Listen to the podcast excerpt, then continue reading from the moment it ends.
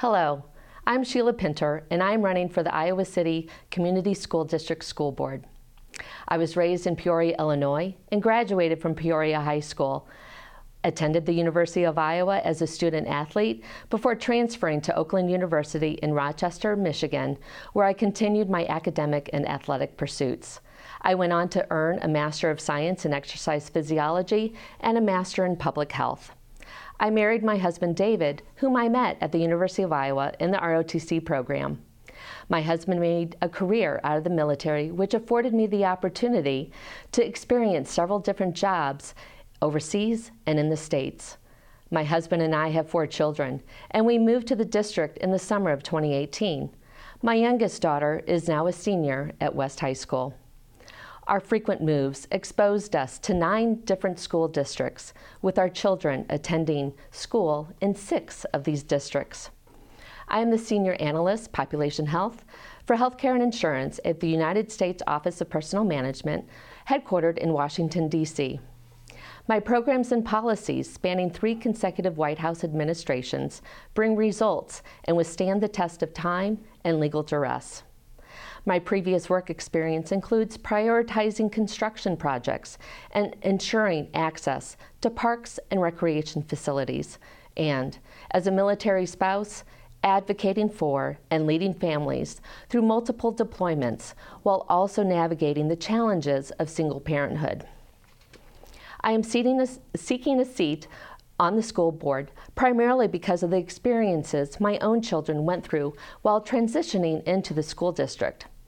I noted that the district was not in compliance with the military student identifier, and knowledge of the interstate compact was weak. The limited focus on mental health resources and supports available to our students was concerning to me prior to the pandemic.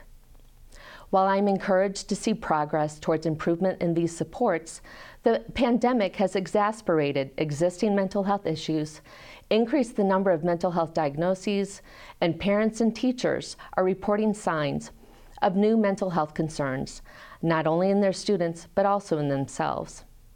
Additional progress requires a whole student approach with active systems in place for students, teachers, staff, and administrators.